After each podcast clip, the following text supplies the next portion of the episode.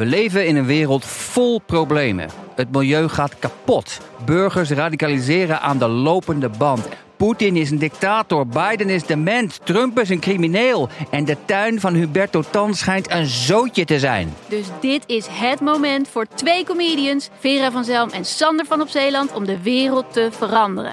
Alles moet anders. Alles moet anders.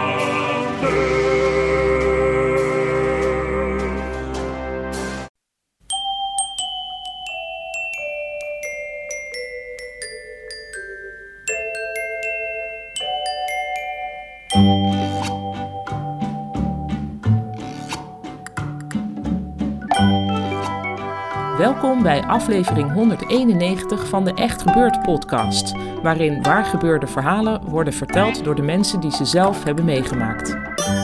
Deze week een verhaal dat Eva van de Water vorig jaar bij ons vertelde tijdens een middag rond het thema Slechte beslissing.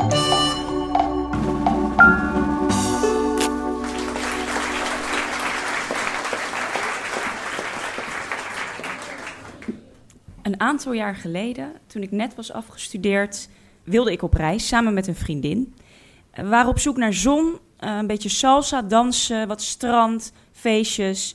En waar kon dat beter dan in Cuba?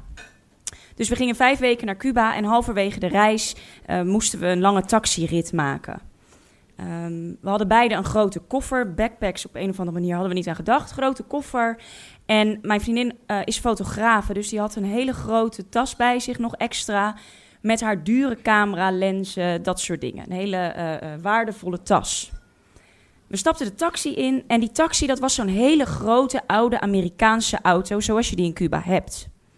En die deuren die krijg je bijna zelf niet open. Dus de taxichauffeur over het algemeen doet dan de deur voor je open. Jij gaat erin en hij knalt ook de deur weer dicht. En je kan er dus niet uit zonder de hulp van die taxichauffeur. Dus goed, koffers achterin, cameratas toch maar eventjes voorin. Uh, deur werd dichtgeknald aan onze beide kanten en we maakten de reis. Vijf uur later stapten we uit en uh, de taxichauffeur deed de deur weer open voor ons. We stapten allebei aan één kant uit en we gaan naar binnen naar onze casa, zoals dat in Cuba heet, de, het gastverblijf. Super mooi huis, heel hoog, heel oud. Uh, allemaal mooie schilderijen aan de muur. Dus we hebben daar de hele avond plezier gehad van de mooie schilderijen. En uh, samen met de gastheer lang gepraat. Prachtige avond gehad. Totdat we naar bed gingen en nog eventjes onze spulletjes bekeken. En dachten, die cameratas is niet uit de taxi gekomen.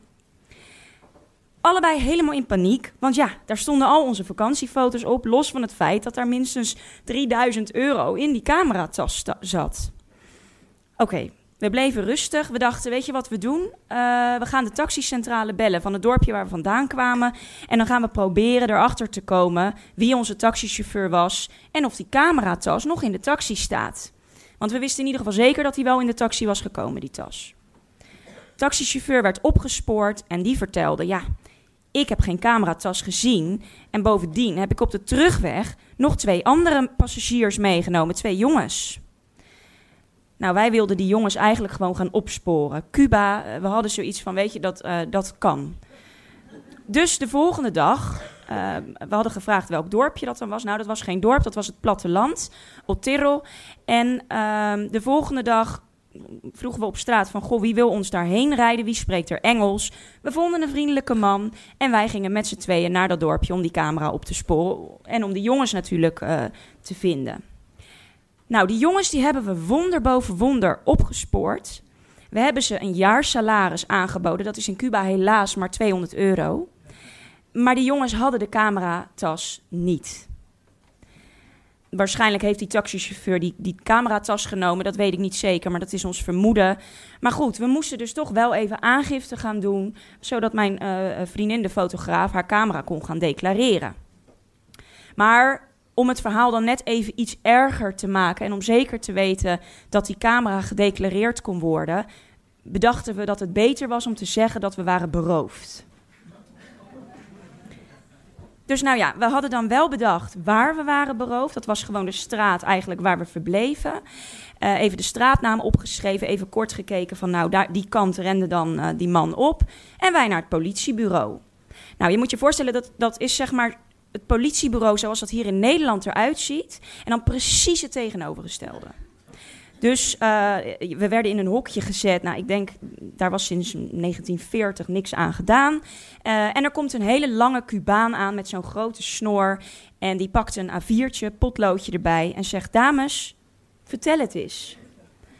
Nou, wij daar in, in het Engels gelukkig ook uh, ons verhaal gedaan. Af en toe moest ik even in het Nederlands tegen die vriendin zeggen van... Goh, kijk wat zieliger. Hè? Want ja, we moesten, het moest echt overkomen. Um, dus we hadden ons verhaal gedaan. We moesten vertellen hoe die berover er dan uitzag.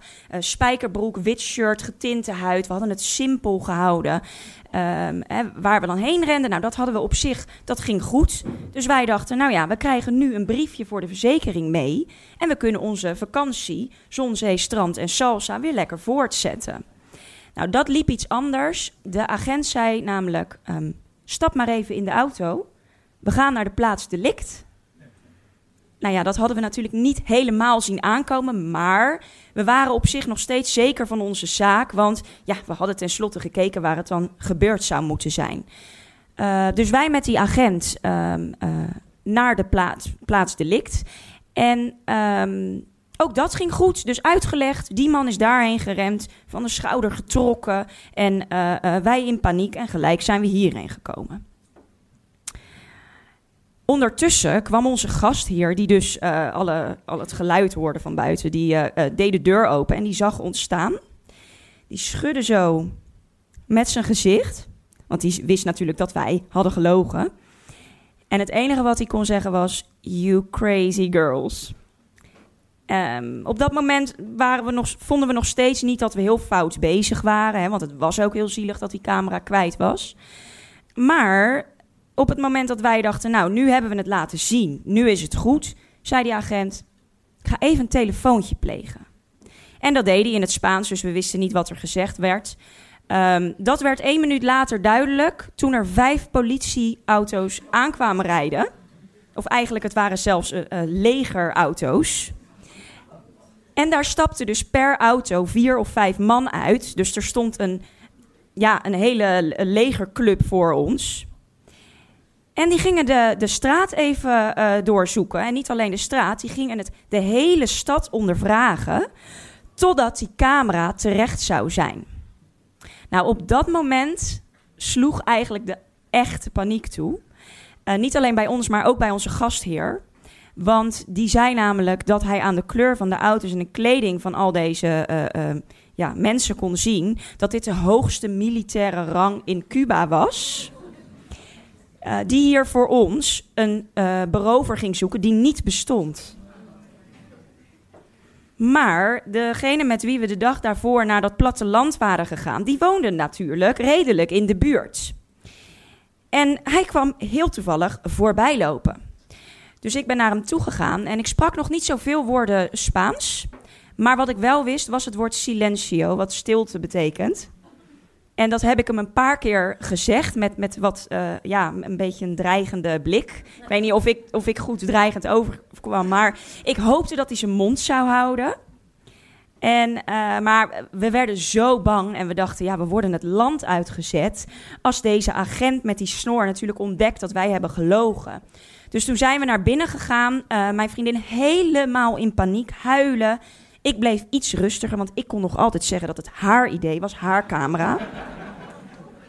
Maar ik dacht natuurlijk ook wel een klein beetje aan mijn ouders. Die hadden gezegd: Doe je wel voorzichtig. En toen ging de bel. Nou ja, wij deden onze handen al naar voren. Van, doe de boeien maar om. Die agent kwam binnen en die zei: Dames, hebben jullie gelogen? Mijn vriendin begon nog harder te huilen. En ik knikte. Ja. Mijn vriendin kwam nog even met het briljante idee om toch nog te vragen of we dat briefje voor de verzekering niet alsnog konden krijgen. nou, dat kregen we niet, helaas. Maar goed, wij hebben de Cubaanse politie opgelicht. Dus wij zijn er natuurlijk heel erg goed van afgekomen. Want dit had veel fouter af kunnen lopen. En Inmiddels heb ik nog veel meer reizen gemaakt. Maar de politie oplichten, in welk land dan ook, dat staat niet meer op mijn bucketlist. Dankjewel.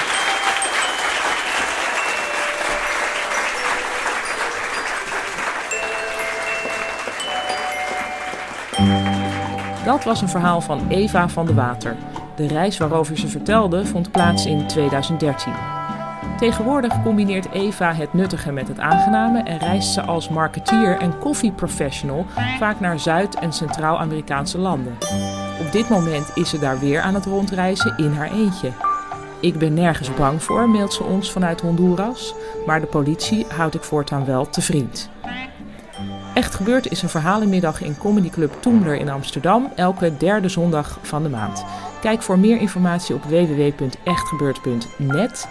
De redactie van Echt Gebeurd bestaat uit Rosa van Toledo, Maarten Westerveen, Miga Wertheim en mijzelf, Paulien Cornelissen.